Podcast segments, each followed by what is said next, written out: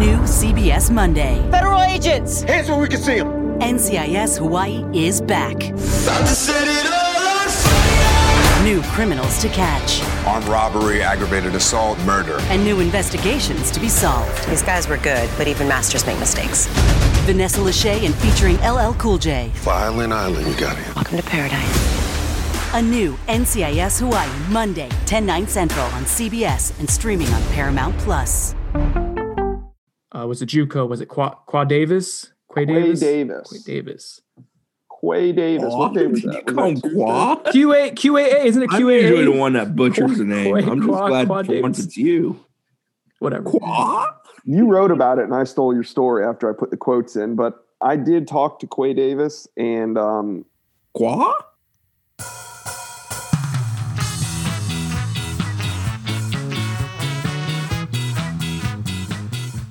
Welcome to On the Bench. I am your host for today's episode until Josh kicks me out to read the mailbag. Brendan Sonnone. Josh, hello. Chris, hello. Um, let's start with an update on Josh's Achilles tendon.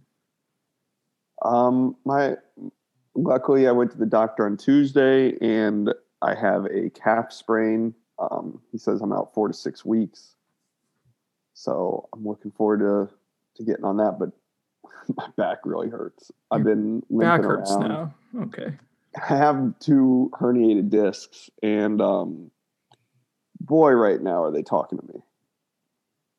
I feel like the I feel like this is the best case scenario for the podcast, so we don't have to worry about you actually having torn your Achilles tendon. You we got the content of you thinking that it happened earlier in the week, and uh, and me thinking that you're you know a bit of a hypochondriac uh, proved to be correct. You didn't you didn't tear your Achilles tendon. So this is all good news, I'm and I very was right. glad that I didn't, but I'm I'm in a lot of pain right now. All right, you're- Pain. You're, that's Christopher, uh, and he just woke up. I don't like the energy of the podcast generally right now. Uh, so this is where we're going to start. We have a feel mailbag. like you're projecting. I have a ton of energy. I've drank so much coffee this morning. It's unhealthy. Uh, this is like the second pot of coffee that I've made. I've been up since 5 a.m. I'm good. I'm fine. There's no projecting here. I don't like the energy that you I've two are bringing, 8:27 a.m. and hence the energy as we're recording at 8:35 a.m. Uh, for eight minutes in, I think I I'm bringing it. let me tell you guys what we're going to do for the podcast today. We're going to do a mailbag. Chris, I'm going to give you the opportunity. Mailbag. We're going to give you, Christopher, the opportunity to talk about last night's riveting hoops win. Seemed like a lot of fun. Glad you're able to cover it. It wasn't always fun along the journey, but the ending was fun. All right. Well, that's hey the it's the opposite of the Jimbo. We don't really care about the process. We just care about the results. Uh, so we're to talk about that. We have some, I guess, revamped news to talk about with a commitment that we'd kind of expected to commit, committed earlier than anticipated, and decommitment. But first, I want us to start off the podcast with Joshua made a call. You guys both combined on this to hustle, get a number for McKenzie Milton, gave him a phone call, and Josh, you talked to the coveted transfer prospect. Yeah, uh, shout out to Chris. He got the number. That was that was the hardest part. I just dialed it. Um, McKenzie, I caught him when he was in Hawaii. Um, I called him about two, three p.m. our time, so it was like 9 30, 10 a.m. his time. Um, he didn't want to talk about anything pertaining to any schools. I wrote the message board. I wrote the update on the message board yesterday afternoon, um, and really the biggest bit of information that I got out of it was McKenzie Milton said that he was there talking it over with his parents, and he could have a decision anytime between oh within a week to by the end of the month. So he he set up a little timetable there. It sounds like it, it could be anywhere from the next six to seven days to maybe like 20 days. So there is a uh, a timetable. Um, I, I I followed back and I tried to ask him about specifics in making his decision. He again said he really didn't want to comment on that to cause speculation. Um, he he confirmed that he is talking to a couple schools and that a decision will be made. I want to workshop this with you guys. I think I want to put in an FSU crystal ball to McKenzie Milton. For it, knock yourself out. Good luck with that. Why do we do we think it's a bad idea? No, I mean, I, uh, as we said in the last time we discussed him on a podcast, FSU is definitely a player. I just, I, I don't know. I I hesitate with transfers till you know it's happening, especially because with a transfer, even when it's happening, it's not happening until they're actually enrolled. So Right. There, there are certainly more variables than we're normally used to, or different sort of variables. I guess the so like a week ago, I thought that maybe I would take FSU was the leader is kind of where I was thinking it was. If, if I had to project someone who was ahead for him with the schools that we do know, and obviously there's some variables there that that maybe there are some that we, we don't know about, but we know FSU has interest. We know he has interest in FSU. We know that exists for a fact. Uh, the extent of which is what we don't know. But but I would still would have said I think FSU is the leader. As time goes on, and the more we talk to different people, not even around FSU, uh, but more people kind of in recruiting circles, FSU's name keeps popping up. So I think as of today, like I think I would take FSU over the field, and that's kind of why I would put in the crystal ball. It's still an estimated, you know, an educated guess. It's an estimation, but I think I would take FSU over anyone else at this point. That's where I stand. Yeah, I don't really know who the biggest threat would be to FSU right now. I think that's the part of the puzzle that's kind of hard for us to figure out is like who the other programs are. Um, we don't think it's Miami at this have moment. there been any other reports out there? I'm I'm not just saying in FSU world, but like any other reports out there on McKenzie Milton. No, I have not seen any, and I've gone over message boards. I, again, that's kind of makes me think this is more speculation that that this is kind of close to a done deal. That that there's some finality that this could be already a decision could already be made or close to being made, and, and kind of the players are already known at this point, which is maybe why we're not seeing buzz. Or someone's doing a great job keeping this under wraps at another program. That could be part of it too. I think I've talked myself out of putting in the crystal ball. I don't know. We'll see. We'll see what happens. Go for it, man. Drop your balls. You know what's going to happen if I do, though, right? Like what the message board responses. Like they went crazy over over someone who doesn't cover the team or, or cover McKenzie Milton putting in a crystal ball. Like what are they going to do if one of us puts one in, even if it's me? And, I think if someone does put one in, it should be me, because uh, yeah, it's less less pressure for the website if it's me doing it. Hey, real quick, I want to give a shout out to our sponsor, Market Square Liquors, located off of Timberlane Road in North Tallahassee. They have a couple of really cool events coming coming up here in the second half of December. Uh, let's see, December 13th. I guess it's still the first half. It's the middle of December. We'll call it that. From 1 to 3 p.m. and then 4 to 6 p.m. on December 13th. They have a champagne tasting. It's only $5 per person. Uh, it's supposed to be, they do it every single year. Really fun event.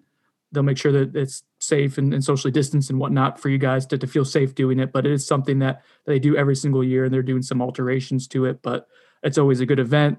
They also have some pretty exquisite Christmas beers in stock. I picked one up last week. It was the Bell's uh it was the Bell's Christmas Ale was delightful. And I also got the Shiner Holiday Cheer from Texas and they roast like uh, pecans and and peaches in it too to give a little Christmas spice. So they have a bunch of cool Christmas beers out. They also have gift sets, all sorts of liquor like uh, Kahlua and Bailey's gift sets, some fine scotch like Ardbeg and Glenlivet. So uh, go ahead, check out Market Square Liquors and the lounge located off of Timberlane Road, North Tallahassee. Let them know we sent you. We appreciate their continued support and your support of them as well. They've been really happy with the way you guys have showed up and, and called ahead and asked about different products they have and whatnot. So please continue doing that for us. All right. Positive news, I guess is par for the course, guys. One step forward, one step backward for FSU on the recruiting trail. I did think it was a net win the other day, though. We had talked about on the podcast Patrick Payton is someone that Josh put in his crystal ball for. Sure enough, Patrick Payton, the outside linebacker, edge defender type from Miami, commits to the Seminoles. Josh, congratulations on the crystal ball. Uh, you're, you're climbing up the rankings, sir. Oh well, thank you, Brendan. Yeah, Patrick Payton, Miami Northwestern product. Um, FSU views him as a pass rusher. I think you know he's gonna he's gonna have to grow into that. It's six foot five, two oh five, but and I'm not gonna make this comparison, but I do remember, and I am gonna make this comparison. But um, No, Brian don't do it. Don't. Brian Brian Burns Oh. arrived on campus, I think, four pounds heavier than Patrick Payton. Um, he was under 110, wasn't he, Chris? you mean two ten? Yeah, I hope he I wasn't under think so. I think he was like 209, 214 in that range when he showed up. Yeah. So I see him being a similar prospect to Brian Burns. Um, obviously, he's not going to be an instant impact guy. He's going to need probably a year in the weight room. Um, but it's a solid pickup. committed to Nebraska. Florida State never really stopped recruiting him. And then he reopened his recruitment on Saturday and made a quick ending to it on Monday, committing to FSU around noon. I like So the now take. you- You did the scouting report on him. What did you take away when you watched him again? When you kind of dived into it and took it more serious because he's now part of the class? Yeah, because I, I did like him before, so I, I like the take. I would now say, after watching him a little bit more thoroughly, I, I dare say I love the take. I think those type of guys are hard to find. The roster is devoid of it right now. That when I say those type of guys, I mean a twitchy, long, athletic pass rusher type. As Josh said, yeah, you're going to have to put on a little bit of weight. That's going to limit on what he can do as an every down player. But what he has in terms of like bend, flexibility, the ability to turn around, like turn a corner, uh, and, and do so without losing acceleration. It's really impressive, especially with his frame being leg- legit six foot five. You watch the highlights and you see how the arm length impacts uh, the passing lanes with getting deflections or even getting a hand on the ball uh, as like as he's rushing the, the quarterback.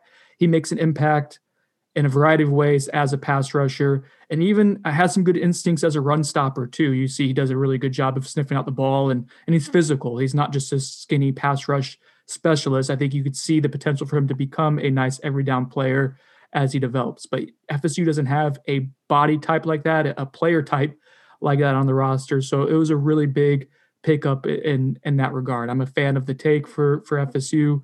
Uh, yeah, two two thumbs up on my end. I, I think that was a really really big commitment for the Seminoles. Yeah, I think he's a really disruptive, high end athlete off the edge, which is, as you both have said, something they desperately needed. Now, you can't be a Florida State fan without having good news and then a little bit of bad news. And the fan base was just devastated that they couldn't enjoy one nice day of, of good things. They end up losing Malik McClain. The I guess he's got bumped up to a four star wide receiver in the Just in composite time. just in time to lose him. Yeah, he was a guy from Alabama originally at IMG Academy, committed, I think, in the late summer. We all like that take, a big athletic wide receiver. Not a whole lot of those type of guys. Uh, the combination of the speed and the size, so so kind of a rarity there. Someone who we thought had a chance to make a day one impact for Florida State. He ends up decommitting. He has not flipped to Ole Miss yet. Uh, there is expectation that Luke Altmyer uh, is uh, after he committed to Ole Miss that Luke Altmyer is probably helping recruit Malik McClain there. Would you guys say it's a net win still for Florida State on the day though? You lose Malik McClain, gain Patrick Payton. Yeah, pass rusher is always a more impactful player, in my opinion. You can find a lot of receivers. It's tough to find a lot of pass rushers. This was Chris an interesting development because it happened so quickly. Like we we were pretty confident a week ago that Malik McClain was planning to sign early. I think that's the dynamic he- that catches you off guard a little bit. He told Andrew Ivins about a week prior that, yeah, he intended to sign early and enroll early at FSU. So we kind of put it to bed. You know, at this time of year, you're always trying to kind of mark names off the list and be done so you can focus on the guys that are tough to come by, tougher to get. And then after the fact, after he decommits, we find out that Ole Miss and him got real hot and heavy late last week. You know, I heard Friday was kind of a big day and all of that. And then it brought about Monday. But somebody asked me on the message board 15 minutes before his decommitment why Ole Miss was warm on his profile. And I didn't have a good answer for that because in my mind, he was signing early and enrolling early. So yeah, the decommitment kind of caught us. Um, you know, we found out after the fact that, you know, Altmyer and Lane Kiffin and Ole Miss were quite involved with him and that he was intrigued and listening. And that, that's largely what brought about the change in decision for him. Merry flip miss. Spatula season, as our boy Steve Wiltfong likes to say. Man, Mm, I am so hoping that Mike Norvell gets this program even on a semi right track just because of the potential rivalry with Dabo and Lane Kiffin now. Come on. There, there's potential there for it to be fun. I'm here for the FSU Ole Miss Bowl next year. You know, one, it would mean FSU's back in a bowl game, and two. Yeah. that's a good Yeah. storyline. Let's do it. Um what's the wide receiver board look like now, Josh? Do we have hold on, any Malik, Malik McClain's also not a Alabama kid. Um, Yeah, he's from He- Daphne. yeah, he told me when he committed to Florida State that he he's actually a Florida kid. Uh, he moved to Alabama like two or three years ago, so he felt like committing Ah. to Florida State was actually committing to the in-state school, but Oh, so you lost Oh, the well. kid then. from Alabama. He was only there for like two or three years though. I was trying to I was trying to weave a narrative to make the readership or the listenership feel a little bit better. Thanks, Josh, bringing us down. Yeah, I don't think there's a whole lot to feel good about losing Malik McClain, um, six foot four, 195 pounds, because he was one of the guys that the the staff was trying to build this offensive class around. They have been very, I wouldn't say picky with the wide receiver class, but they know that they don't need a ton. They just need some quality guys. And they had a spot set for Malik McClain, Joshua Burrell, and Destin Hill for a long time now. They felt that that was their ideal class. Um, seeing Malik McClain decommit this late in the process, I won't say FSU could have um, replaced him, but at this point now they're they're in a situation where they got to go out and either find they're going to find a guy that they're not as familiar with as Malik McClain, right? They got to know Malik McClain for the last six months. Uh, they've watched him. All he got to know the coaching staff. Now they're going to jump in on a transfer or another wide receiver that just doesn't have the same bond with the staff and and the due diligence and the evaluations that they did with Malik McClain. Yeah, I'm not trying to say it's a good thing necessarily that you lost Malik McClain. Again, I think this for all the reasons you just laid out very well there, Josh. Talked about how it was a net win on the day. I, you know, it wasn't. Yeah, I would trade like in a vacuum. Would you trade Malik McClain for Patrick Payton if you're FSU?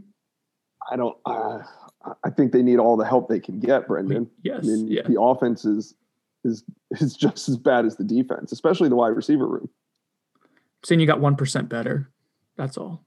It could have been 100% better if you'd added Patrick Payton without losing Malik McClain. It's easier to find a wide receiver of that type than it is to find a potential pass rush specialist off the edge, is all I'm saying. I Are think it's they- also significant because the the top quarter of this class has just taken a thrashing Yes. over the last six weeks. That's And true. To say that you know losing another one of the top, you know, the one of the top twenty five percent, you know, the best twenty five percent in their class, they've just teams have just been coming in and taking what they want. So it kind of makes you question the guys that are still on the commit commitment list. How many options do they have right now? Do we think that Florida State was as caught off guard with the Malik McClain stuff as we were? maybe not in the in the moment, but at least in the in the days and weeks leading up to Okay. it. I don't know about that day Yeah, So I- we didn't check on it. He just posted his note, but I do know that there was confidence in in keeping Malik McClain signed and getting him enrolled early as of you know, two three weeks ago. But we didn't necessarily have any reason to continue to check on Malik McClain either. Mhm. It did seem like they were keeping some other wide receivers warm uh, at, both the prep level and JUCO level. So maybe they did have some indication that, okay, in case this happens, we need to have some some plans to at least continue vetting some Plan They B do, types. I don't think those guys are at the level of Malik McClain, though. Unfortunately, no, a lot of the prep guys are not for sure. Like Chauncey, Chauncey why we're probably going to see them not offer those guys. Well, the one guy we did see them offer though, Josh, you wrote about and caught up with him. Uh, was it JUCO? Was it Qua, Qua Davis? Quay Quay Davis? Davis. Quay Davis. Quay Davis. What day was you that? Was call him that Qua? QA QAA isn't it I'm usually the one that butchers the name. Qua- I'm just Qua- glad Qua for once it's you. Whatever. Qua? You wrote about it, and I stole your story after I put the quotes in. But I did talk to Quay Davis, and um, Qua? Sorry. I've never heard I've never seen I, I usually I'll own it. I butcher names like it's my job. But QUA, like Quay, come on, it's it's there. If you put a Y on it, it's definitely QUAE E if it's Quay or QUAY. no QUA is Quay. I feel day. like Qua would need a W at the end. Qua sounds like a bird type, like some type Exactly. of some type of bird. He's All on right, the Josh, go ahead. We're we're I just done. want hey, peek behind the curtain. The energy has been crappy. Me butchering something got everyone engaged. You're all welcome. This My is back my pain's purpose. gone. Good. Uh, Middle Tennessee State, uh, I'm sorry, Middle Tennessee and South Carolina have have also offered Quay Davis, but there's one big looming offer hanging out there that could be coming soon, and that is from Ole Miss. Um, Davis is a six foot two, 210 pound wide receiver who is originally from the state of Mississippi and currently plays JUCO football at Itawamba Community College. Where's Itawamba? Is it in Mississippi? I think it's I believe it is, yeah. Yeah, I think so too. Um, so he told me he likes both FSU and South Carolina. They play in two of the best conferences in America, uh, according to Quay Davis. He said I couldn't go wrong with either. Um, Ole Miss could offer. He downplayed to me the importance of the Ole Miss offer. But I talked to a couple people behind the scenes, and they said that if Ole Miss offers, he's definitely going to take it and uh, stay in state. So I'm kind of I'm cautiously optimistic about how how much further we're going to cover Quay Davis. Um, but what's today? Thursday. If he doesn't have an offer by the weekend or into the weekend, then uh, you know this is one that FSU could close on because signing day is less than a week away. It would have been funnier if you had said Qua, Is he from Fulton? Did you say, Josh? Mississippi. He Josh didn't say, but he is from Fulton On I on do our know. Let me check his 24/7 bio. He's from. Fulton, Mississippi. Correct. Yeah, that, that's where Itawamba is. It's that's the county that's in. It's Tupelo, Mississippi area. Is that where Tupelo Honey's from? I believe so. You know who coached at Itawamba Community College? He's on FSU staff now. I'll give you guys one guess each. Thompson. Nope. Chris? Atkins? Yeah, ding, ding, ding. Yep. I don't know there's necessarily a tie, a Yeah, tie or a know if there's pipeline tie there. either. But Uh, what else is that wide receiver like kind of floating around? Oh, Drew Estrada, the TCU board to kind of indicate that looks like he's going to stay in the state of Texas, but not TCU. So yeah, and I got I got nothing new on Drew Estrada. Reached out to him yesterday um, to see exactly what day he's going to do it. Haven't got a response. So, I I- you know I don't. He's always been hit or miss with me. I don't think that that means anything for FSU's chances, but um, we we don't seem to get a whole lot of confidence from our sources on him either. So I'm gonna I'm gonna say he goes elsewhere. I Other haven't put in a names? pick yet. JJ Henry's one. You know, they've been on him a good while, but he's a kid that has a lot of regional. He's a Texas kid, has He's a lot of going to Ole regional opportunities. Josh is just uh, Ole Miss No, is he really pissing on our Cheerios. Yeah, yeah, probably Old. Miss is also getting crystal balls from you, right? I hate Ole Miss at this point. Like, I feel like we are doing an Ole Miss podcast half the time at this point. I'm putting in a crystal ball pick for JJ Henry to Ole Miss. I forgot to do that. Chauncey There you go, Magwood, who's the You like Kentucky I do it on commitment from. South Georgia. Hey Josh, you should put in a McKenzie Milton uh, crystal ball to Ole Miss and see what happens. Let's see, let's see, let's see the onions that you have if you'll do. Josh is going for that two pod streak on the crystal ball. All my all my picks hit though. It's not necessarily true. Sorry, Chris. Continue. No, you're good. It's fine. You got you guys doing your thing. It's good. I'm just here. Are you? Do you want me to delay so you could look up more names at wide receiver? No, I, talking I like was trying to think. I mean, Magwood, Kentucky commitment, South Georgia kid, but I'm not convinced they would take him. Uh, obviously, Destin Hill, but we've spoken about him ad nauseum for months. We still expect him at this point to be in FSU's class. Kelvin Johnson's an athlete, plays quarterback in high school, Navy commitment. Probably going to flip to Mississippi State. He is a Mississippi kid, has a lot of ties to that program. Quay Davis, not Qua Davis, um, who we've already discussed. Keon Coleman's one that's waiting till February. Basketball is a big part of his discussion. I've never gotten a vibe that FSU is the kind of one standing out to him among, among them all. Um, but who knows if they make a major push there? You know, FSU hoops is going to be in the discussion again this year. So, you know, I think they could be in play if they really want to be. I just don't know that they are currently. Noles twenty four seven has a a sale right now. If you want to be a VIP member, sixty percent off uh, annual subscription. I was going to promote it like confidently, but just this past segment makes me less skeptical that we're churning up a lot of positive interest in Florida State. Well, there's a ton of news. I mean, we're we're Yeah, less than a week out from early. I signing don't- period. I don't think they care if we're presenting it positively or negatively. They they'd rather just have what's happening. I mean, we're a week away from early signing period, which is next Wednesday to Friday. JUCOs have a longer time to sign, so you'll see some of those guys, you know, deciding on Christmas Day, for example, like a Jadarius Perkins, who's a DB that FSU recently offered from the JUCO ranks. Hoops is going on. Football's still going on. Feels like the longest season in history, man. Um, yeah, there's stuff. There's reasons to be there. There's some happiness. There's some miserableness. Come join the party. We're to get through it together. Chris, thank you for playing along there. Josh did not play along very well, which cranky, cranky with the back right now. Good news, positive news, reason to be upbeat. Uh, I guess it had its moments, Christopher, but you did get to cover a Florida State hoops win, an overtime win. How many how many points did they score? 69? Yeah, 69 67 Nice. was the final in overtime. Scottie Barnes hit a running Euro step, bank shot, jumper, layup from kind of along the baseline to win it there with 1.8 seconds left. Indiana missed a half court shot shot at the end. Uh, Indiana's Trayce Jake Trayce Jackson Davis went for 25 and 17.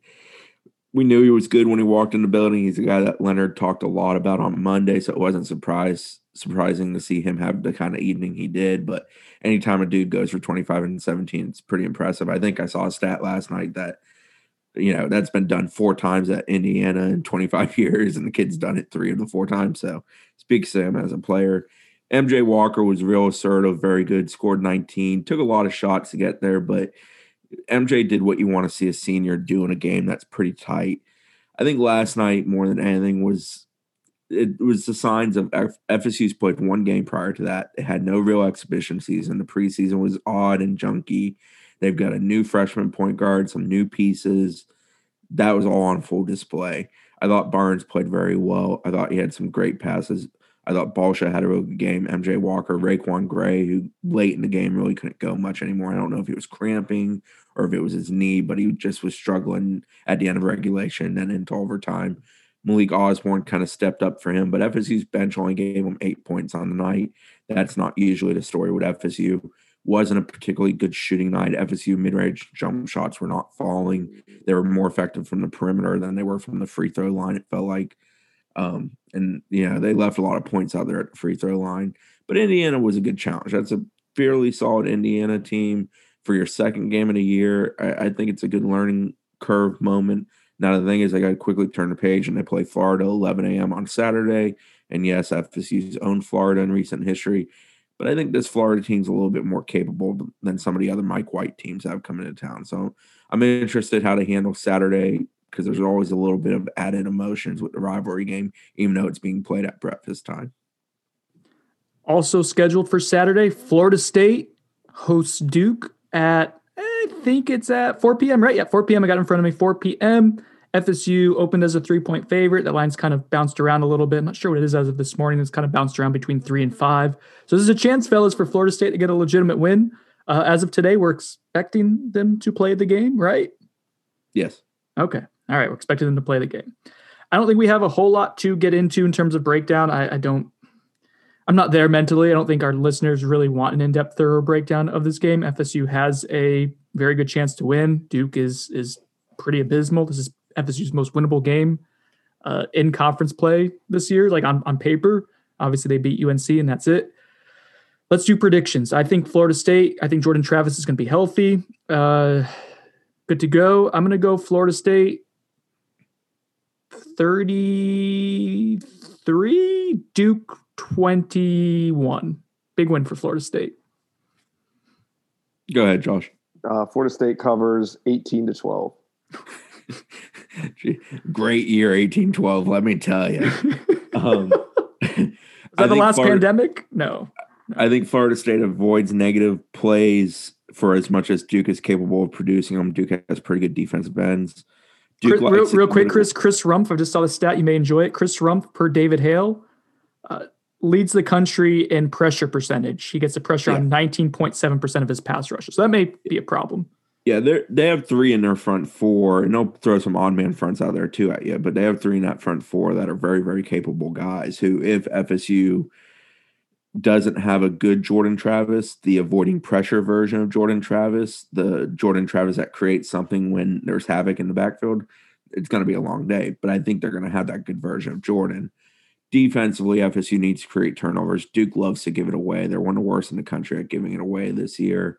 Chase Brice has 13 interceptions. Their starting quarterback. They have numerous fumbles on the year. FSU needs to capitalize and get themselves, you know, one or two free possessions, preferably with short fields. I'll go with uh, hell 30 28 FSU. I, I score wise, I got no good feel on it. It's not one of those games where I feel like it's easy to forecast that it's going to be high scoring or low scoring. Uh, yeah, it's two bad football teams going out there against one another. Duke legitimately has, has recently looked like they've quit a little bit. Uh, as bad as Florida State has played, I, I, do think effort has generally been there. Uh, so that's what gives me some confidence that Florida State gets things going, and, and J Trav being healthy expands the offense to something that could be functional. We'll see. Yeah, I think Duke's lost their last three, 53.3 to like 19 points combined.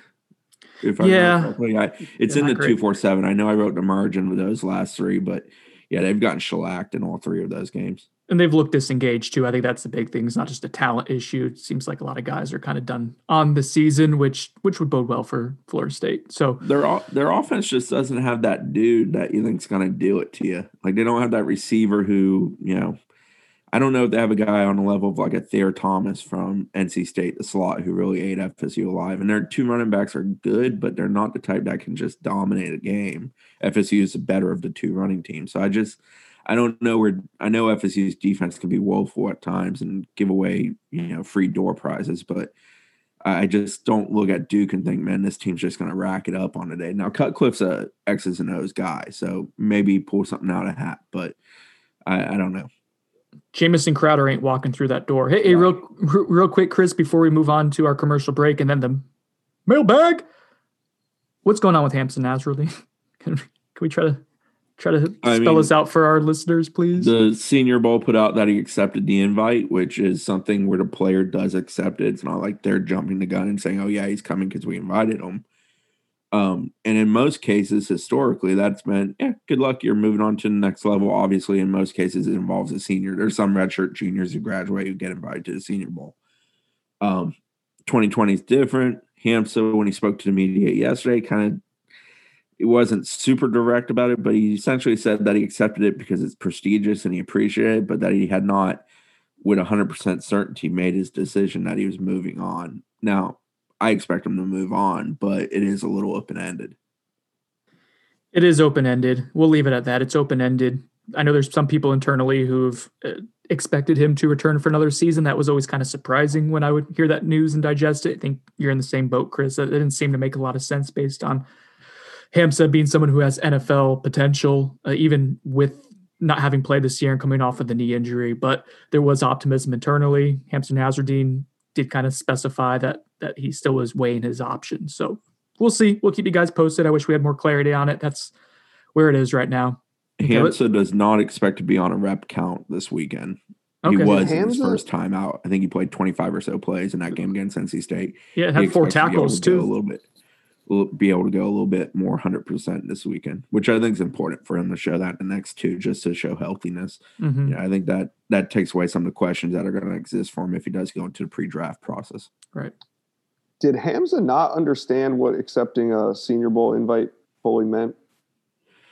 I mean, yeah, he, he I did. mean, he I- did. He basically said he didn't quite understand that people would assume that meant he was going to this. How did he not understand? Do you believe him? I'd take Hamsah at his word. I've never found him to be a guy who I think's conniving or you know talking out No, of no, both no, sides no. of his mouth. I just mean like he was maybe just trying to gloss over the fact that he is indeed leaving after the season by saying he just didn't know. well, I don't think that. I don't think anybody truly wants to talk about that if they're still playing games. You know, I don't think any guy likes saying, "Oh yeah, I'm out of here." You know, Derek King, Jaelan Phillips at Miami, for example, yesterday. Right. So I'm. So what I'm saying saying is, do you believe that he just really didn't understand the? uh I invite think he knows that if he's accepting that invite, he's planning to go pro. Yes, to Okay. get to the point of what you're saying. Yes, I think that's the case. Do I Let's think so. he didn't understand that everybody in the world thought when he said I accept that that they thought he was going pro? I don't know that he understands that Gotcha. because it's 2020 and shit's weird. Oh boy, is it ever? I just, I think I said on the last podcast or maybe a week ago that my frustration with covering this team isn't just that there's bad news or good news, um, and that we're always chasing a lot of stuff. It's that the stories don't die. Like they just keep going for days at a time. And this is still like another example of just not having clarity. Go down a list of of that happening where we're just chasing stuff for days on end. But that's part of the job. Now, if he transfers to Ole Miss, I'm going to come across Zoom and kick someone's ass. Okay. Lane Kiffins. Flip miss. It's the NFL offseason, but on Pick Six, part of the CBS Sports Podcast Network, the football season never stops. Host Will Brinson, John Breech, and Tyler Sullivan are joined by analysts like Brady Quinn, Leger Douzable, Katie Mox, and RJ White to keep you in the loop on everything happening around the league. Whether it's free agents signing with new teams, the all important NFL draft, or schedule release day, Pick Six has you covered. As the face of the league changes with every team move and player pickup this spring, Pick Six is a must listen. Download and follow on Apple Podcasts, Spotify, the Odyssey app, and anywhere podcasts are found. Spring training is in full swing and fantasy baseball draft season is upon us. That means you need to join us on Fantasy Baseball Today in 5, part of the CBS Sports Podcast Network. Join Scott White, Chris Towers, and me, Frank Stampfl, every Monday through Saturday for six pods per week throughout the month of March. We'll break down the latest news, spring training updates, players to target, and much more in just five minutes. Make sure to download and follow on Apple Podcasts, Spotify, the Odyssey app, and everywhere else podcasts are found. All right, welcome back to On the Bench. As promised, we have the mailbag. Josh, are you in position to host the mailbag, or do I need to uh, to pick up the slack here? No, I can read. Um, Burt Reynolds Burner wants to know how many scholarships should the staff save for the portal? I'm thinking around seven. Okay, well, on to the next one. No, ten. Um, ten. Yeah, I think around ten. I mean, they they signed seven, eight last year, right? Seven. I- I would just add that they're not clamoring right now to add high school guys who they don't have established relationships with. They'd much rather save those numbers for the portal. Yeah. There's Makes just not very many good high school players that want to come to FSU right now, so it's probably better to stick those scholarships in your pocket for after signing day and uh, get some tra- transfers. All right, Trey Rowland wants to know. You have a net and fairly large claw hammer, but Brendan has a samurai sword. Who wins this battle to the death? Uh, if I have a net and a hammer, I definitely win. Does anybody have anything to say otherwise? Yeah, yeah, I have an issue with this. Um, I'm I'm taking Josh in the fight No. unless he's as banged up as he currently is. That is true. he can barely walk, so uh, Currently, I know what my demeanor is. I understand what my reputation on this podcast is. I, I think people do gloss over the fact that I like am legitimately athletic. Josh, if I had a samurai sword and all you had was a butterfly net and whatever a claw I hammer is, net I would and then f***ing hammer you to cut your head off. You have no chance. All right, South Florida, Noel. Boy, this is a just de- depressing question. Expected number of decommits from the remaining 2021 class? Ugh. One or two? yeah, I I mean, mean, I- we're getting uh, down to the point where the guys on the commit list don't really have a ton of other options. Murray and Cooper would be the first one that pops up in my mind. He's pushing it to Those would be the February. And who else, Josh? You said the two? Chemo, McAnally? If he has options. Okay. Yeah. Yeah. Chris, one or am I missing anybody that you're concerned about? No, I, I think those are the main two that are worth keeping an eye on. Yeah. Chris doesn't want to Lieutenant say Dan names. Taylor. Are there any 2022 kids that could commit soon? Uh, Daughtry Richardson's a kid that's high on FSU. Um, the offensive lineman who has some ties to this area, also in South Sure. Florida. Where's he playing now? He's down south. Yeah, um, I can't remember which high school he's at, but he's in the Miami area. Is he at Edison? maybe Yeah, that sounds right offhand. No. And, I may Um, the put other one, one in. Oh, that. I would point to is maybe Nicco uh, Marchiol, just because he's a quarterback, and we know that you know Luke Altmaier committed to Florida State three days before the February signing day. So I don't mean uh, Nicco could be committing soon, soon, but maybe here in the next six weeks. I was gonna put one in just just to get some some eyeballs going on uh the Lake City athlete. Uh, Marcus Marcus, Marcus uh is it, isn't it Marcus Peterson? Yeah, Marcus Peterson. Yeah. He's an excellent athlete, excellent football player. Yeah. Brian Allen said that's the best athlete he's ever coached. Yeah, Which he- is I mean he's gonna have something. he's gonna have a high level recruitment. I think. Oh yeah, this is the mailbag. Mailbag. All right. Uh, B Van 30 says, I know this is borderline impossible. Okay, this is going to be a great question. Um, but what would it take to have eight to nine wins in 2021? Never 20 game forget schedule. what Auburn was able to do in 2013 after going three and nine in 2012. Never forget. So I I do think it's obtainable. It's not impossible. It's unlikely, obviously, but if you get a grad transfer quarterback and someone who's experienced and elevates that position immediately, right? Mm-hmm. And if you hit on 80% of the 10 or so, so if you get about eight quality graduate transfers who raise their respective positions, probably one on the offensive line, probably one in the secondary, probably one or two at wide receiver. Uh, we'll see what other positions it goes to. Probably one at defensive end at some point too. If you're able to elevate the floor at every single position, then it gets you to maybe like six or seven wins. Who knows if things get get you know bounce a few, the ball bounces right a few ways, uh, a few times for you. But that that's how that happens. Is you you hit in the port, transfer portal big time. Yeah. Mm, numero uno on the list is defense around these parts has to come a long way. Like it, there's got to be buy-in there's got to be belief in the system there's got to be execution of the system and there's got to be better play whether it's with the current players or players you bring in. I agree. Uh, cautious whale doesn't really understand how to do f mary kill because he said if you could f mary kill one poster who would it be? Um, cautious you gotta you gotta have three names for us to do this you can't just do it to one person. So I, I just can't pick one person to kill because I know who that would be. Try it again next week. So now, just went to a real dark place real fast. David wants to know any interest from our side in t- Tyrell Shavers. Not none that I've heard.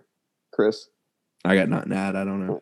I think, so, I think, someone followed him. One of the coaches did on Twitter, if that's interest. And he followed McKenzie Milton on Twitter the other day. I'm just saying. He's not very. He's not. He's not very explosive. Um, he's tall, big body, right? Is he the? Is is that the one I'm thinking of? Yeah, he's six foot six. He's he's yeah, tall. Yeah. He was at Alabama and then transferred to Mississippi State, and now back. So it'd be three schools in a couple years. Everybody was taking him based on his his athleticism and size, and he's just never panned out. I don't think that would be a good option for FSU. Savvy's Noel wants to know in the game of dodgeball featuring Noles 24 7 and War Chant, who wins? Uh, definitely Noles 24 7.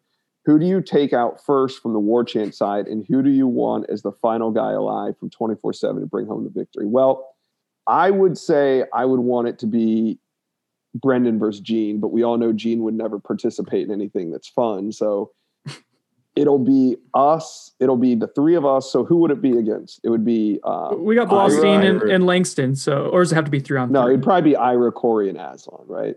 They're the ones that always that are fun and participate in things.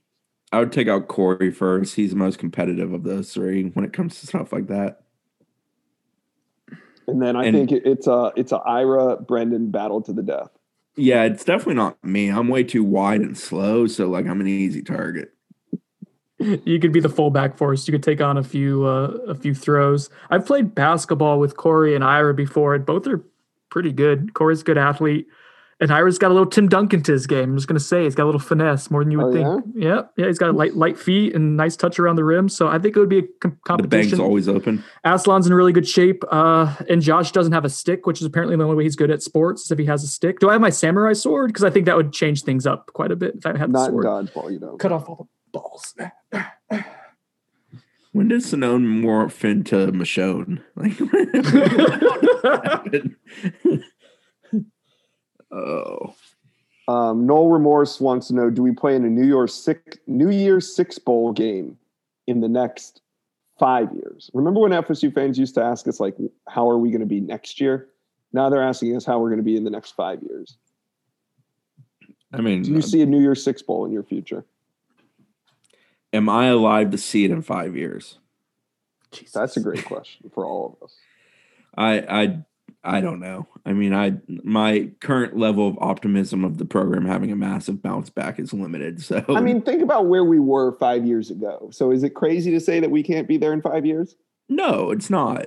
I mean, a it's lot could change in five years. it's not crazy, but what evidence do you have right now to say yes, that seems possible? Let's no, revisit absolutely. the Orange Bowl of FSU and Michigan and see how those two teams are doing these days. Did Jabril Peppers play in that game? All right, Mr. Foreman asks one, two, three, four, five, six, seven, eight, nine questions. We're going to answer these as oh, quickly God. as we can. Like, I love that guy. That, you know, that's the poster I would. Um, never mind, I shouldn't say it, but that's my favorite poster. F. Chances we land Quay Davis uh, slim if Ole Miss offers. Pretty good chance if they don't. I believe it's quad. Uh, Chris, this one to you. Has Brandon Jennings flipped or is he coming back in the fold? I don't expect him to come back in the fold. I think if he switches again, Maryland's probably the best one to look at. Can you give us a rundown on the new PWO offer, Anthony Whedon? I'd prefer we don't. He's a walk on. Can we just talk about these guys in the after, after the season? Is there anything interesting about Anthony Whedon, Brendan? Uh, is that the kid from Edgewater, He's a walk on. the wide receiver? I mean, he looked. Yeah, that's that's a. They've done a nice job with the walk on program so far. I'll I'll say right. that. Will you be doing a PWO segment after they sign? Of course we will. Is there a place where you can look up PWO offers? Whew, whew. He's got time. What's the backstory on McClain? Was it bags? No, it's Ole Miss's offense. Uh, will Fuller be back next year? Um, I, I I think it's more likely that he comes back than not. We haven't. I, we listen. We're all aware of the rumors. We hear it all the time. Uh, we hear it even from sources, but none that would make me say like, yes, it's definitively Yeah. going. All right. So he happen. asks, will Fuller be back? Will Dugan be back? Will Odell be back? I think, I think Fuller, I think Fuller will be back. Um, I don't think this is purely, you know, this is obviously there's financials involved in this decision as well. Will Dugan's be back next year? Expiring contract. Um, I don't think Dugan's will be back next year. Does anybody else have an opinion on that? I agree with you, Josh. Again, this is just educated uh, assumptions, right? But yeah, I think it makes sense for for Dugans. He's not a Norvell guy. Uh, probably helped with the transition a little bit, but his contract expires, like you said. So I think it would make sense for Norvell to bring in someone who he's more intimately familiar with. Yeah. Not not intimately. Well, you know what I mean. Uh, will Odell be back next year, Chris?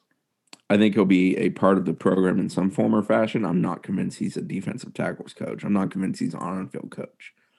But I think that one's a little bit more up in the air than somebody like Ron. Josh, how is rehab going? Uh, I'm currently sober.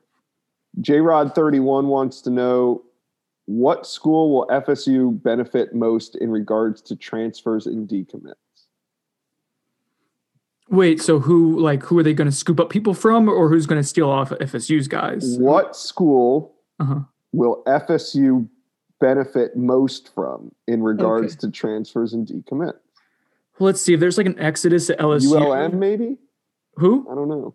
ULM? Uh, no, like think about well, one you got to pick a school that's going to have a lot of players leaving, right? Because you want to cast a wide net here. Well, your Georgia has net. had a ton of players leaving. LSU's had a ton of players leaving. Yep. If Mississippi Um, State has more, that would make sense. And then you got to kind of tie it to geographically, like who makes sense for LSU, like where are their ties. Right. Uh, so Louisiana State or LSU uh, or Mississippi State makes sense given FSU's staff ties to those areas.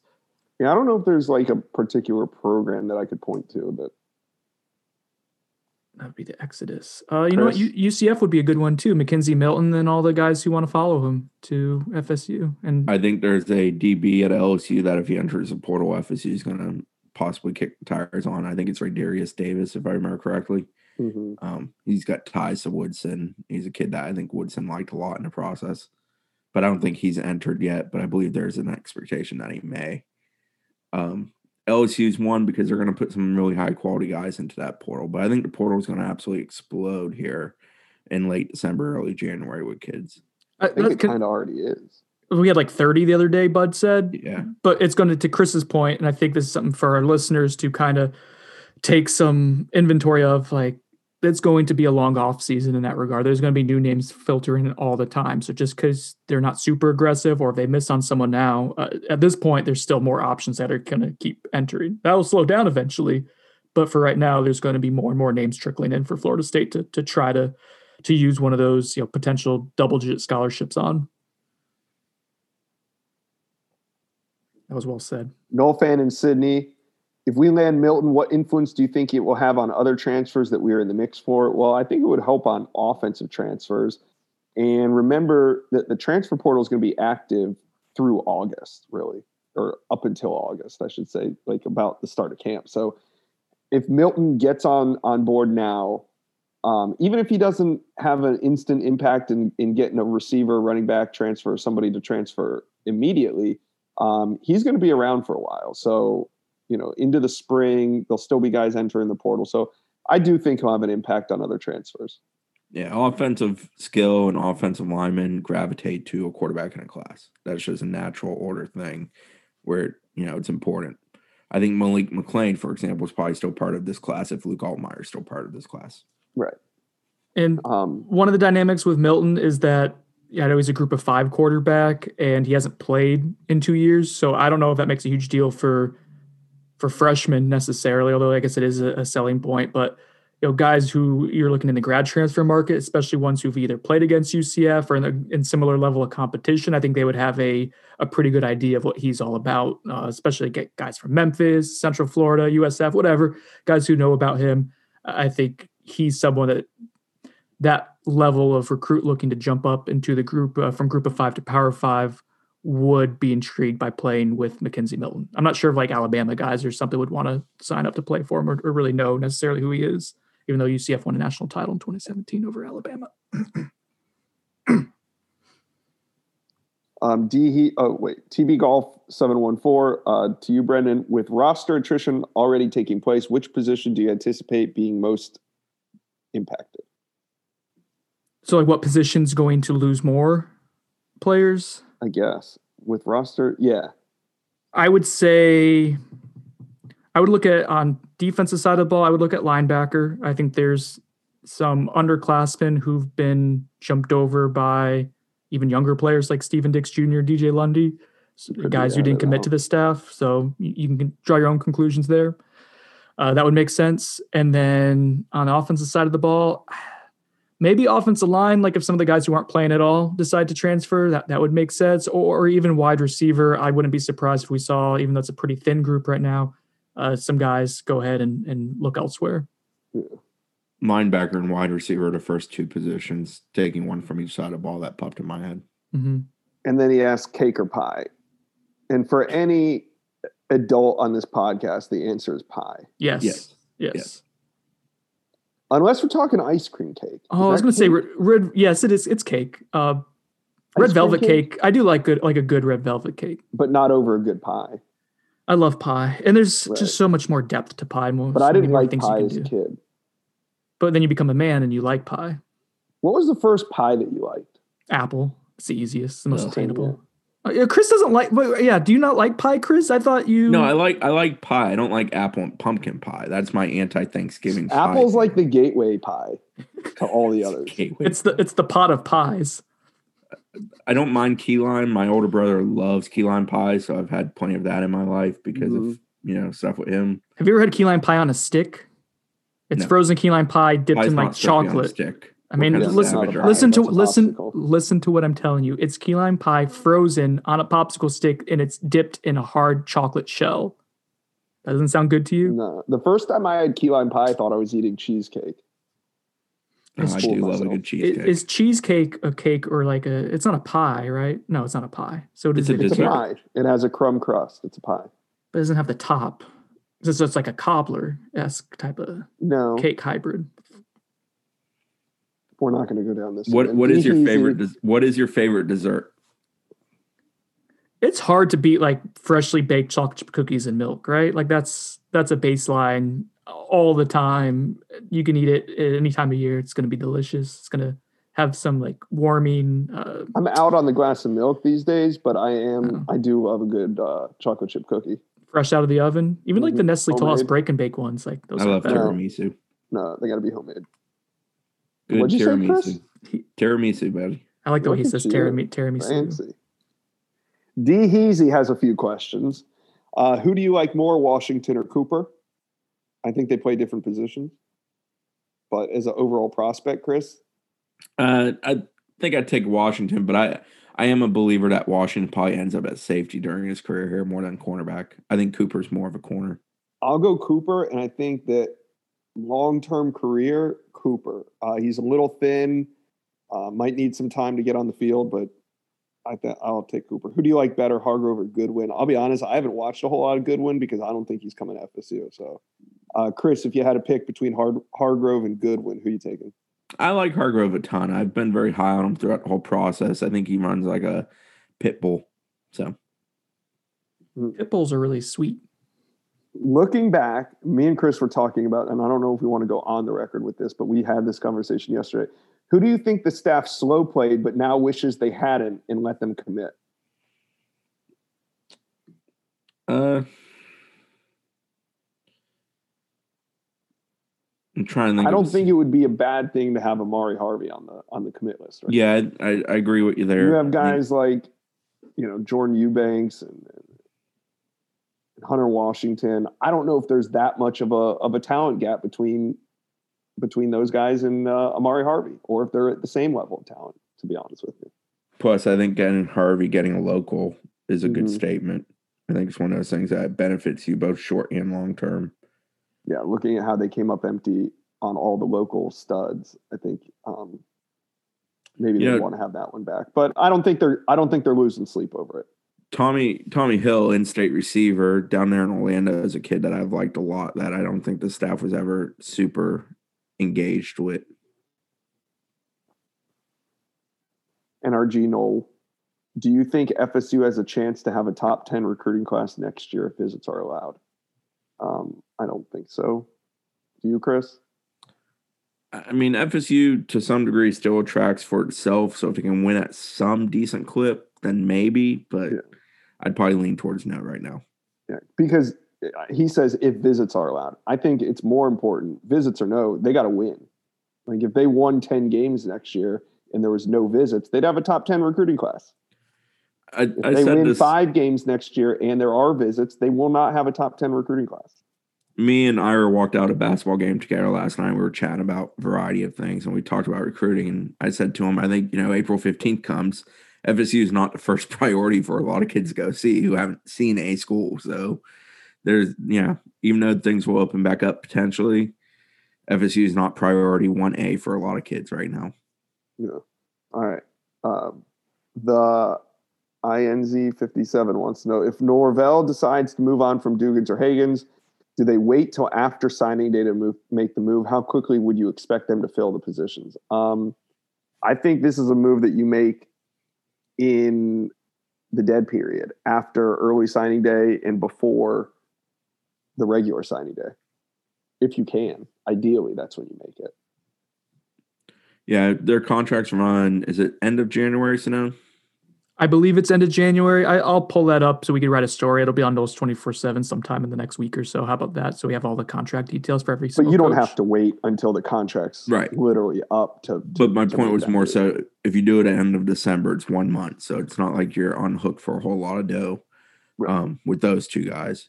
It is probably between December, like Josh said. I think that's the sweet spot for when you do it. Usually, I'm of the how that's it opinion- happens. ideal spot. If you're making coaching changes, just make them because if you're waiting and you sign kids and you cut them, you cut the coaches, you know, it doesn't matter that you sign them anymore with the transfer portal. So, like, I, I'm not one of these believers that you keep them and then you just make the change because you have ink on paper. Huh. Um, he also said, "How quickly would you expect them to be filled?" Um, Norvell was pretty quick with his hires, pretty quick. like days. Like he had, I was going through and looking at some of the timeline stuff from last year, and like he had Kenny Dillingham on the road recruiting with him. What, like in two days, one day? It was crazy. That- that's when the discussion of the defensive coordinator spot comes up, and I don't know what they're going to do there.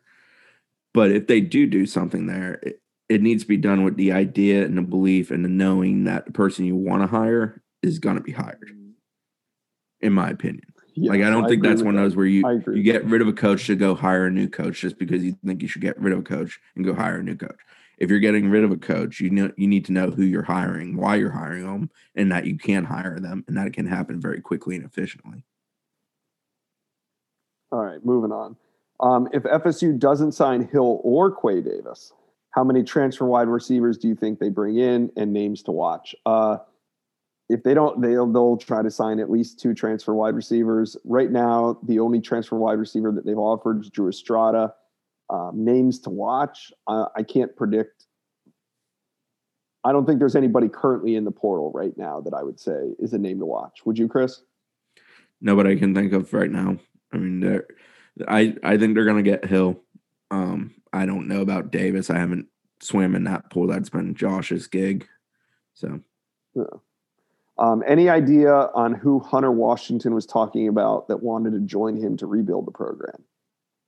I thought he might be referring to Jackson, Shambre Jackson signing early because right now that's kind of open ended. Last time I talked to Sean Bray, he was not planning to sign early, or he's talking about Destin Hill was where I went with that. Hill Did we tell the people everything that Hunter Washington DMs us, or just the or or just this one? just this one. We don't need to get him in a tizzy. Okay. Any Nicco Marchiol scoop? Um, no, but he's he he's been posting um some pro FSU stuff. I'll reach back out to him. I don't think I've talked to him since like September, so I'll reach back out to him see what's up. Say we end up with 14 early signees. Destin Hill hypothetically is among them, but we have no defensive tackles or running backs signing early, assuming all of FSU's current targets at those positions sign elsewhere. Do we go after any more high school wide receivers, D tackles, running backs for the February signing day, or just go after D tackles, running backs, running back, wide receivers in the portal? Well, Josh Farmer can play D tackle is one thing I'd point out, and I expect him to sign early. Um, I like we said earlier, I don't expect FSU to go after a ton of new high school targets here down the stretch. I, I think their high school board is fairly well defined, and that they're more comfortable with holding on to some numbers scholarship wise and going into the portal than just going and pursuing short term high school relationships you know, with portal guys, you at least know they've done this in the college game. They're developed to this degree in the college game. They can bring this level, ceiling and floor to us potentially. With high school kids, it's a little bit more of a projection. I don't know if this is helpful because I was spacing out for the first part of the question. Uh, Shambre Jackson plans to play defensive tackle here. But he may not sign early. The question pertained to signing early. Oh, okay. Sorry. That's probably why I should have been listening for the entire part of the question. Is there yes, any it- chance of us getting back in the mix with Brandon Jennings? Nope. Uh, NYC Knoll 92. Are there any other commits or targets that Ole Miss wants to steal from us? oh no. Oh, what? Henry Davis. I mean, Who- Tywone Malone. else Tywone? Malone. Tywone Malone. Yeah, Malone. Uh, is that what about the D tackle Eton? Did he commit to them yet? Who? the Juco. The JUCO. JUCO. Jalen Williams. No, No. Eton. Is it Oh, Eton? Eton. Yeah, Eton committed to him. Oh, okay, so he's already off the board. Okay. Hey, but they that always have Monday. they always have last year. You know, they beat him out for Darian Williamson and uh, Marcus and Douglas and uh, Hey, at least we got Cam Akers, right? We made Fabian most of that. Lovett. Fabian. Oh, there's we did get Cam Akers. I don't love swimming in those Mississippi waters. If you're, Personally, if you're going to be doing it, you have to be better than them. You can't be at the same level or below it. That's just uh, it's so incestuous there. The recruiting relationships. It's not. It's tough. Jimbo did pretty well there. Yeah, because he was better than. If you're better than them, you can do it. If you're Alabama, if you're Florida State in your heyday, you can do it. Uh, Swivel Knowles says, "What position group should we expect the most attrition from after the season?" We already went into Yeah, that. we already hit that. Um, who are we recruiting at linebacker? Well, they got a few. Uh, I think most notably, probably JUCO outside linebacker Byron Young. Um, they kind of view him as a pass rusher as well. Yeah. But I don't. I don't think they're gonna. I don't think they're gonna take another true linebacker from the high school level this this cycle. Do you, Chris? not right now. with the injuries and inconsistent play at the quarterback position, any thought on Wyatt Rector, aka YY, uh, was not considered as an option. Is I'll this send that to a resident. Is this Wyatt Sonnone's Rector question expert. to himself? I mean, Wyatt would have played uh, at quarterback a fair amount against Clemson. I think Bud talked about that on his podcast too. I could confirm that that against Clemson, Tate Rodemaker and Wyatt Rector would have played a lot of quarterback, and, and Jay Trav would have been kind of Oh. limited. NB one two three. Josh and Chris, what is your what is your best Brendan neuroticism story? Eroticism. Yes, all your neuroticism is erotic. Um, I don't know if I have like a single best one, but Sonnone's one of those where it just kind of builds up. Like you can see it happening, and you can you can hear it in the voice, and you can tell from the text messages that it's just coming, it's happening, and at some point he, he needs to go get acupuncture or go ride his bike. I yeah, I would say it's it's it's it's the things that are over time. Like for example, the coronavirus thing. Like it wasn't just one time of him telling me, "Hey, I think I got it," and me and my wife are going to go get tested. It was like for the fourth or fifth time of him telling me those same things, and I'm just like, Brendan, do you not remember you telling me this like three weeks ago, and then five weeks before that, you were telling me that you had it and you got tested? He's like, but I but I really have it this time, and I'm and we're getting tested. So You, you can get it twice. I do I do legitimately worry about Brendan sometimes in the sense of like I, I I don't know. I just there's that breaking point where you just lay across the bed and you go, eh, I'm done. Tuesday won. I'm moving on to Wednesday. I lost today. It's good. I don't know if he does that. I feel like, Like he needs day- to have that in his life. Here's a good one. Here's a good quick story to end on. This was recent. I think it was like maybe Thursday or Friday of last week when Brendan said it was a crazy day, and Brendan um, took time in the group chat to tell us that he's done and that he's logging off and he's putting his phone down. And of course, like none of us care. Like, sure, go log off, put your phone down. Thirty minutes later, he's back in the group text texting again. I have a piece of paper here that has unhelpful thinking styles, uh, the pertaining to anxiety that that someone printed out for me recently. There's all or nothing thinking. There's mental filter thinking. There's jumping to conclusions. Oh. Emotional reasoning. I can keep going, but I would say Jamrock Knoll. What's your best story, Brendan? about my neuroses Yeah. unhinging me. Uh, do I want to keep it in the work related? Like, Yeah. Who's triggered you the most on this site? Derek Like- Satterfield. yeah, there's been some moments there uh, that, that we've addressed with Derek before too. So that's that's good. I will say for someone who's neurotic, I, I do address and confront these neuroses head on. I think I deserve more credit for Some, I think sometimes For that. you don't speak as direct as you could, it. but It takes me a while to get to there. I told Josh I didn't like something the other day. Uh, I I told Chris uh, that I wasn't happy with him. Very clear terms when I was love driving back from from Montgomery. Uh, after I you was get sent up yourself there. all ready. You're like, the okay, Montgomery's Josh, the angriest you've ever been at me, I think. Yes. At least that I know of. Yeah, no, definitely. I was the most pissed off I'd I'd been at you. Ugh. That I'm wasn't even sorry you were like erotic. seventh on my call list for that one. Yeah, it's okay. It was just my time. Whatever. Uh, you know what the most okay, I got a good story, work related. Uh, so this was driving up to Louisville earlier this season, and there's a couple different things at play here. So one, uh, scared of coronavirus, I think was well documented at this point. And as you got further north, uh, the masks got far and far less. So I was stopping like to not pee in public. So I would pull You over just to pee in a cup.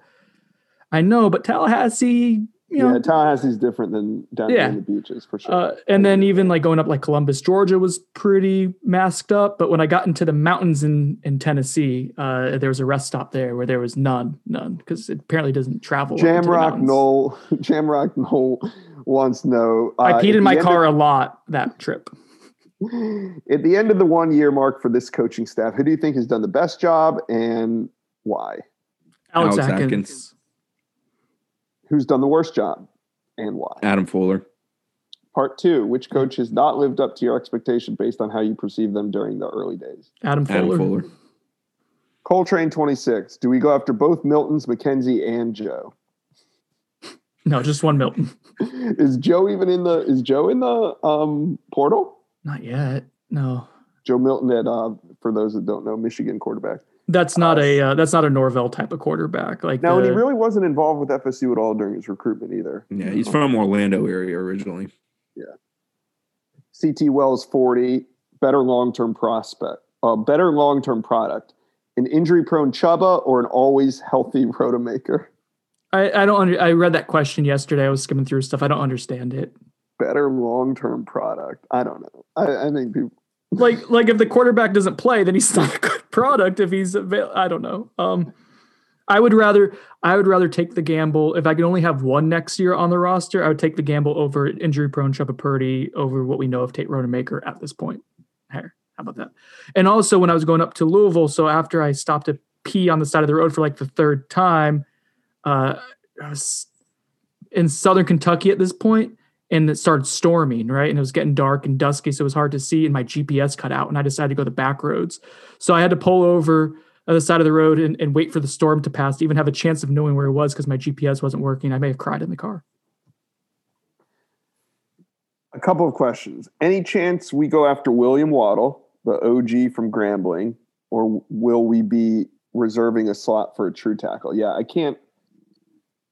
I'm not going to dismiss a transfer guard unless he's really good, but I don't think FSU is in need of a transfer guard because as soon as you land a transfer offensive tackle, You can now move Darius Washington inside, and it solves a lot of your problems at guard. Right or wrong?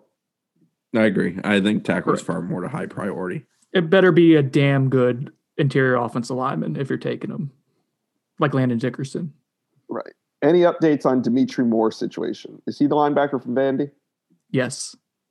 No. I reached out to him when he first hit the portal, and he told me that FSU had not been in contact, but he would like for FSU to be in contact. And then I reached back out like a week later to see if if there had been any contact, and uh, he didn't reply. So I do not believe that there's been any contact with Dimitri Moore to this point. Uh, lastly, if Kimo decommits, who are top options to replace him? Chris, Kimo decommits, I think that they may just swallow it and go portal and look more at tackles in the portal. Kimo's more of a right tackle, definitely a guard body type. right? Um, who's the barber kid out of Jacksonville? Austin Barber got a Miami offer here recently, which threw a kink in the plans. I think Mississippi State, I want to say, was trending before the Miami offer came about. Yeah. I think Austin. Yeah, I think that kind of. Uh, I think they would turn to him if he didn't have much going on to maybe replace Kimo. But at this point, I think his. Uh, I think they're going to go to the portal. Would you rather transcribe presser notes for Jimbo or Coach O? Oh boy. Um, That's a good question. Can we describe like Josh the way? answer. Can we describe the way that Chris transcribes real quick? I, why don't you? it was really one gets you. time. Well, he he because it derails so many of his story plans. So he will avoid writing a feature story or something that he wants to do for days. And I feel like the transcription process is what delays him from it because he he hates doing it. And I never knew why. And then one day we were watching him actually transcribe, and he was pecking at the keyboard with about like just just two fingers, his index fingers at a time, like he's an 80 year old man using the internet for the first time. And and he kept rewinding like every five seconds. So usually you can get like 10 seconds in with a transcript and get it cleanly. Not Chris. It was just five seconds rewind, five seconds rewind. You two kept talking as I was trying to do it. I mean, what the hell? Who tries to transcribe on a Zoom call? Well, you made me get on a Zoom call. It really bothered me just watching it happen. It was it was mind boggling. I couldn't understand it. What was happening? Made me anxious. Tran transcribing is easily my least favorite part of this job. And Jimbo was really, really, really difficult to do. Jimbo was like a machine gun that just kept jamming. Orgeron's legitimately hard to understand sometimes. So I, I don't. You ever turn know. on closed captioning for Orgeron? No, what's it, what's it look like? It's just awesome. He's undefeated against closed captioning. Josh, you're muted, I think. Still muted. No, I'm not muted. You were. You were. And then I tried to unmute and I hit the app thing. Now I got all these windows popping up. All right. What- how big how big is the Florida booster endowment? How many scholarships are endowed compared to our rivals? Do they have scholarships? Do they have all the scholarships endowed? I, you know, Pretty I, sure I'd they have- would have to, right? I'd have to look that up. I don't remember offhand. I want to say Florida is fully endowed, but I'm not 100% sure of that. But I want to say I remember seeing that in recent years.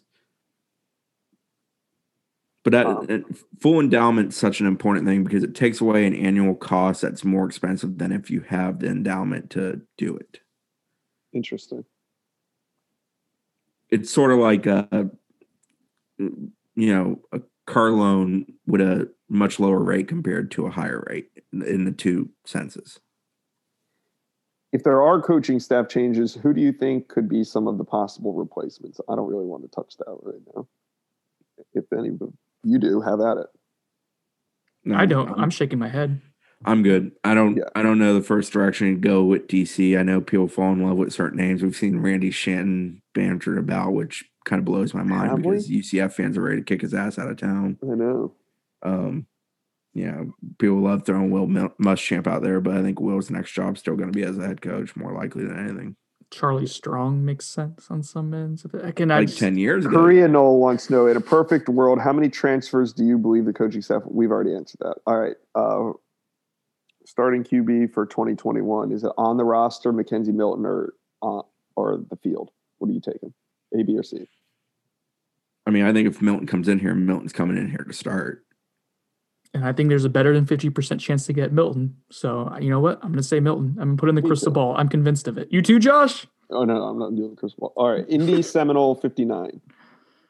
No, non FSU related, but it is college football. Does the conference or schools within the conference get paid for representation in the playoffs? If so, do you believe this is the reason that the Big Ten decided to change the rule? Is Ohio State is their best chance to get in, or is it Yeah. something else? Yes, there, there's a large chunk of money for teams involved in the college football playoff, and that money is then divided by uh, conference accords. So, like in the ACC, you divide it among the conference, which this year is 15 teams. Most years for football, it's 14 teams. That's why you saw the ACC scheduling uh, favor Notre Dame and Clemson down the stretch, and they kind of changed some things to try to get both those teams in and get Miami into New Year's Six Orange Bowl game. A reason Rank- why you've seen the ACC add the December 12th and 19th games is because for more TV games, you get more TV revenue, which is then divided more. So it just adds to the pie. So it's all about accumulating funds to distribute. Everything that we're watching right now is about money this season. Yeah. It's a money grab. At This its, whole at season its whole finest. reason largely Yes. about greed. Yeah.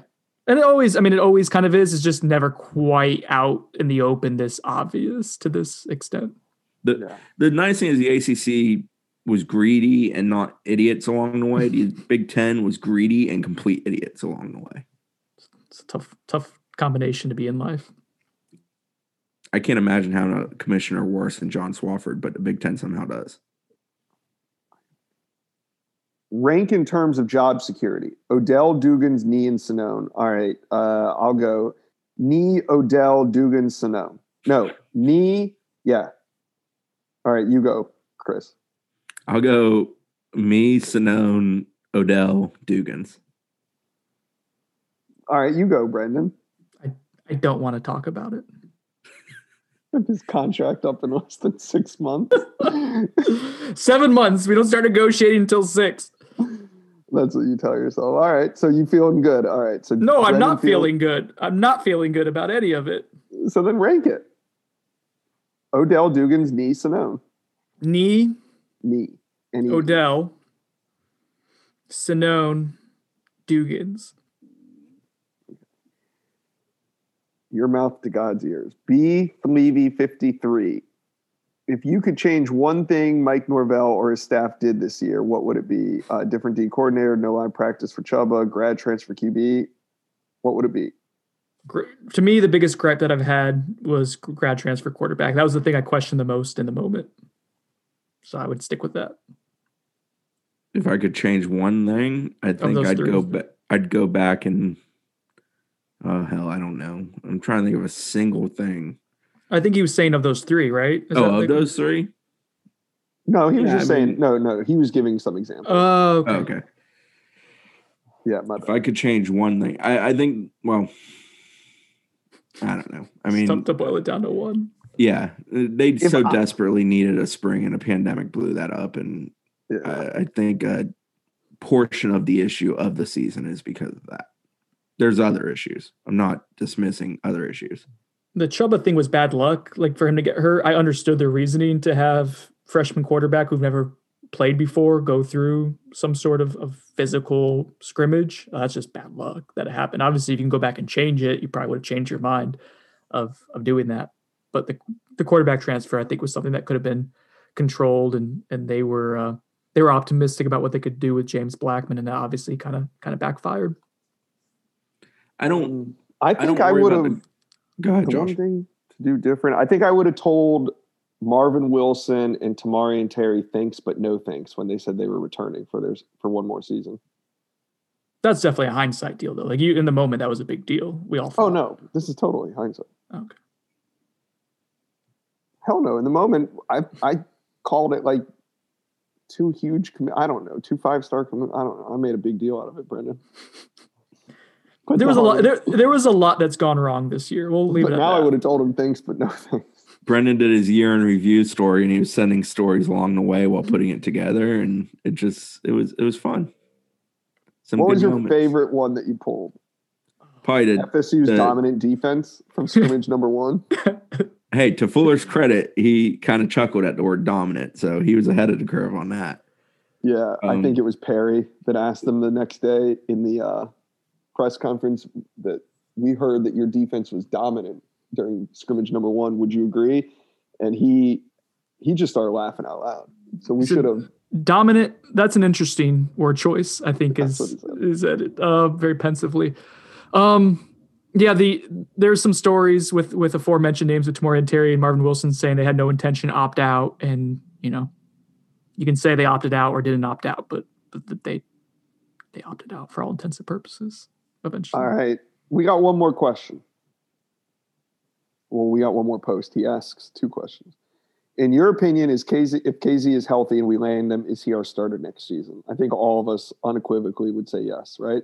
Hell yeah! Correct. If you're taking him, he's coming to play. and that's why he's coming. So, um, also, why does it seem like we are the only team in the country that has not painted our face mask since fall camp? I haven't noticed that. What's happening? I have not noticed that at all, but I'll I'll look this this weekend. They, they making concessions across athletic department budget. You got to cut cut it out somewhere. We'll That- get a petition started. Paint, That paint, ain't, paint ain't cheap. just just watch the sideline. I can't believe you didn't pick up on that. that was a fail. All right, that's it. That's all I got. Okay. This has been on the bench. Are we done? This is whatever. All right. Let's uh let's ask should we ask for five star reviews? No, I don't I don't want to ask for that. We didn't do a good job. You're like- really like- sticking the landing. I'd like a five star review, please. So no, and on your calendar, do you mark off each day and it has like X amount of days until your contract runs out? I have a calendar. Oh my god, it's really sad. This year is really bad. I have a calendar, like a chalkboard calendar. It says February. I haven't updated it since February, which I guess March would have been when the world fell Time apart for me. Yeah, so it's it's in February. It says I'm supposed to see my therapist uh, Thursday at noon. So things have changed. I'm actually supposed to see her at 1 p.m. today. I love you, buddy. I'll You too, for Josh. I thank you. You, you get feeling better over there, okay? Take a nice take a nice ice bath. Something. Pickle pickleball has really ruined you. It's been a lot more than that, Chris.